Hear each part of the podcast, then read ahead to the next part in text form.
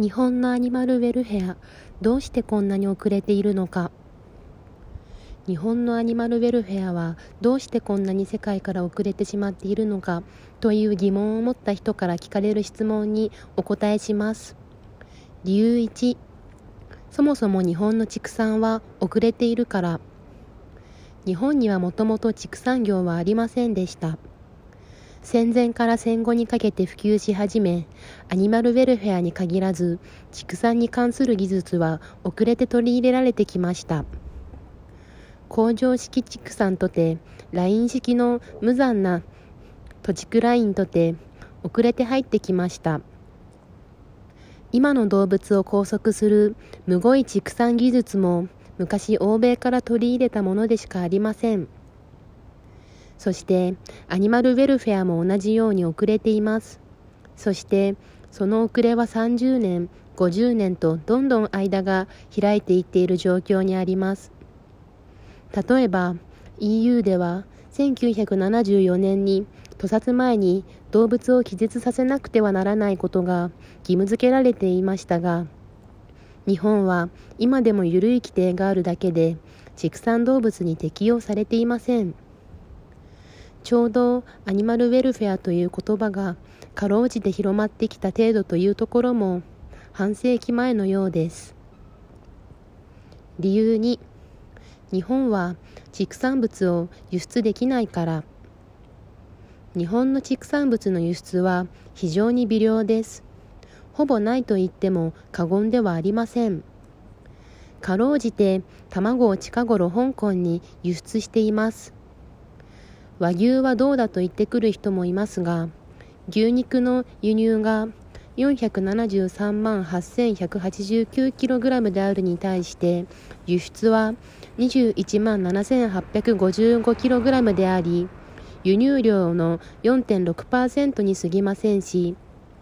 FAO の統計によれば、世界の863万1318トンという牛肉のトレードに対して日本の輸出量は2759トンですから世界市場からはあまり相手にはされるボリュームではありません。日本は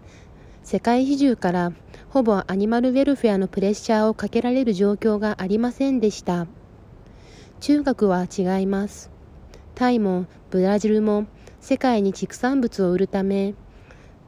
世界の流れを捉えています。輸出が多いことがいいことではありません。日本は日本に住む人だけを相手に商売していたため消費者の意識の低さがそのまま動物のひどい扱いに反映されてしまっているのです。理由3屠殺を含む畜産をタブー視して怖がって蓋をし続けるから。動物を殺すということよりも命を奪うことが嫌いな日本独自の宗教的な態度は動物を苦しめています。また長らく日本にある人権問題も畜産動物の存在を無視し続けた理由の一つです。しかし屠殺をタブー視してもその工程がなくなるわけではありません間違いなく肉という商品卵という商品乳製品という商品は動物を殺している証拠であり自分の口に入れるものであるにもかかわらずなぜか人は生産過程を見て見ぬふりをしたがり改善もしたがりません。アニマルウェルフェアに配慮することは労働環境を改善することに直結します。しかし現状を知らなければ改善は一切されません。誰かが勝手にしてくれると思っているのだとすれば甘すぎます。何かに怯えて議論を避け続けるのではなく消費者の見たくないという空気によって密室化させた畜産の現状を明らかにし課題を一つ一つ残らず解決しなくてはなりません。理由4動物愛護法というよくわからない言葉がオブラートに包んでいるから。日本にある拘束力のある動物を守る法律は動物の愛護及び管理に関する法律唯一です。これは元は動物保護及び管理に関する法律でしたが、1999年に保護が愛護に変わりました。よくもまあ、誰にも定義できない言葉を法律にできたものだと感心します。愛護というなんとなく愛することが重要であることのような印象を持つ言葉によって好きな動物を守るという風潮が強くなってしまっています。畜産動物や実験動物に関する法律の発展が遅れている大きな理由であろうと感じます。理由5市民運動が弱すぎる。自分たちで言うのもなんですが日本は市民運動が小さく弱すぎるという問題を抱えています。10億もいる動物の状況を把握できず企業活動を監視できず企業の好き放題にさせてきたのでしょう。NGO の力が弱いということは企業や業者政府に都合の悪い真実は表に出てきにくいということを意味します。日本はジャーナリズムも権力に弱くなっていると言われる中で厳しい状況です。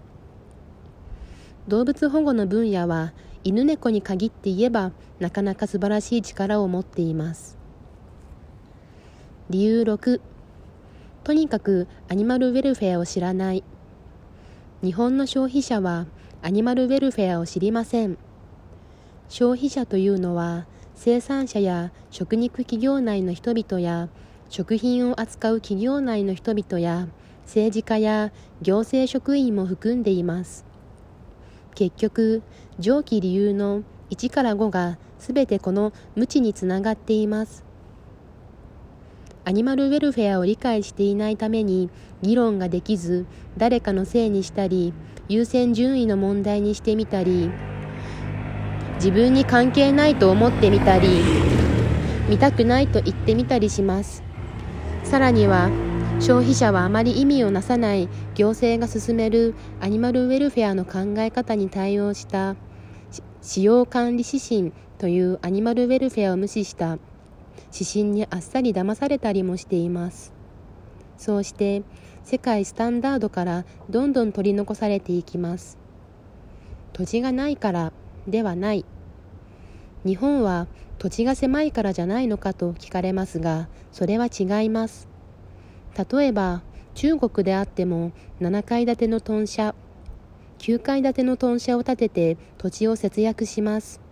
また日本は主に東北地方と九州地方において新しく森林を開発して巨大な畜産場を建設しています土地がないというのは東京などの都市の時価が高いエリアだけの話であり、それはどの国でも同じです。